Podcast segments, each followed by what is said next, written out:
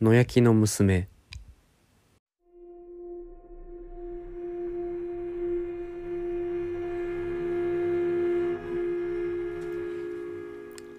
母が亡くなってから10年も経ってしまった。お盆の時期になったので大分県 F ヶ丘にある実家に帰省した。父と近況を話してから仏壇の前に正座する。仏壇に飾られた写真の中で在りし日の母が静かに笑っている。ろうそくを灯し鈴を鳴らす。リーン。部屋に鈴の音が溶けていく様を聞いているうちに昔のことが思い出された。母はとても厳しい人だった。行儀が悪いと自分のことをぶったしテストの点が悪いと劣化のごとく怒った。キンキンと頭に響く金切り声で怒鳴って暴れることさえあった。今でこそ自分のことを立派に育て上げようと必死だったのだなと思うが当時は自分が嫌われていると思った。漫画やテレビドラマで子供に自分の夢を叶えさせようとする親を見たこともあって自分の親もその類だと思い込んでしまった。大人になってどうにもならない自分の心を整えようと灰色にならざるを得ない自分の至らなさを知った。当時の自分が早くそれに気づいていたら母は救われていたんだろうかと思ってしまう。強く手を合わせる。どうしても忘れられない記憶が一つある。小学生の頃に開かれた野焼きである。それは実家からほど近い山の麓で例年秋口に開かれていた。地元の住民にとっては慣れ親しんだ行事でありみんなでいらないものを持ち寄ってゴーゴーと燃える大火の中に投げ入れるというものであった。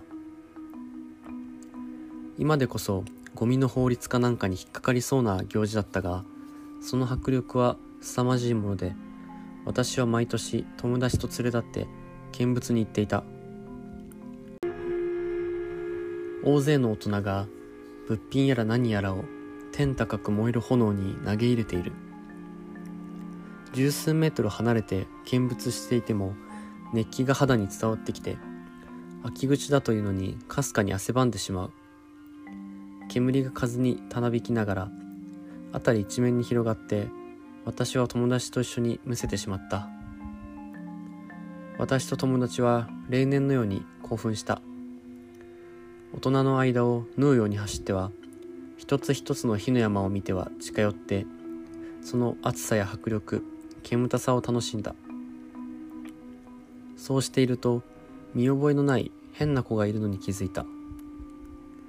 その子は女の子でたった一人であちこちの火を回っては何かを投げ込んで笑い転げているのである。服装は白地に花柄のワンピースでなんてことはない服装だった。しかし学校で見かけたことはない。なんというか垢抜けた子で平たく言えば自分の好みだった。こんな子がいたら覚えている。明るい茶髪を肩ぐらいまで伸ばして活発そうな雰囲気を漂わせたその子は当時の私の心にドストライクだった。私は勇気を出してその女の子に話しかけた。遊び人だななどとからかう友達を交わしその女の子に近づいた。これはきっと恋だ。少しでも仲良くなりたい。と思った。彼女は野焼きの日に何かを投げ込んでは笑っている。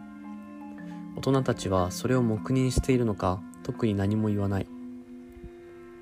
まずは話題を作ろう。何を投げ込んでいるんだろう。と思って女の子の手元を見ると女の子は一匹のオキラをつまんでいた。そしてそれを火に投げ込んでは甲高く笑う。あはははは笑い転げたかと思うとパッとコオロギを捕まえてまた違う火に投げ込んで笑い転げる。キャハハハハ。僕は思わず顔を引きつらせながらも女の子に話しかけた。な何してるの？すると女の子はグリンとこちらを見て艶やかに笑った。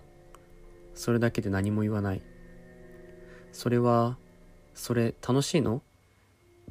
すると女の子はにっこりと笑ってパッと何かを捕まえたかと思うとこちらに手渡してきた。バッタであった。バッタはジタバタともがいて彼女の手から抜け出そうとしている。同じようにすればいいのか？私はどうにも気になってしまってバッタをつまんで火に投げ込んでみた。キー！バッタは火の中で金切り声を上げて暴れていたがやがて真っ黒の炭になった。当時の私はその様がどことなく滑稽で面白く感じてしまった。それから女の子と一緒になって虫を捕まえては火に投げ込んで笑い転げ合った。コオロギは投げ込まれてブシュと何かの汁を吹き出して炭になった。カマキリはお腹から白いものが出たがもろともに炭になった。それはとても愉快なことのように感じてしまって夢中になっていたらあっという間に夜になってしまった。大人たちは火を消していて野焼きが終わる雰囲気になった。女の子はパッと立ち上がるとこちらのことはちらりとも見ずにスキップしながら去っていってしまった。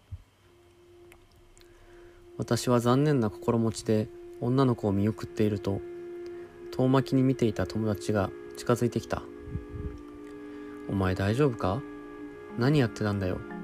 あんなに楽しそうに」まさか虫を燃やしていたなどとは言えずに黙っていると友達が続けた。それよりあの子おかしいよ。父ちゃんに聞いてもどこの子だかわからないって言うしそれにあの子山の方に向かっていったぜ。あっちに家なんかねえよ。ダムとか公園があるだけだって。確かにおかしいなと思った。でもあの子との時間は確かに楽しかった。また会えるかな？と思いつつその日は帰った。その翌日の夕方頃に母が死んでいるのを見つけた。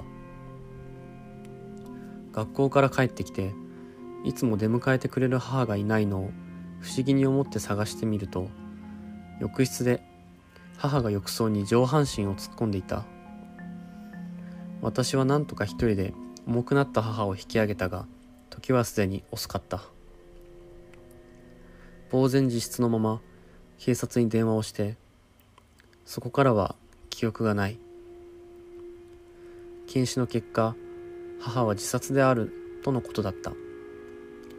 日々の辛労がたたったのだろう。なんで気づいてあげられなかったのかと父は大層嘆いたが私は違った。きっと関係はないのだ。強く祈る。母の冥福と合わせてただ祈る。あのバッタが火の中でもがく様子を母と重ねていたことは絶対に関係がない。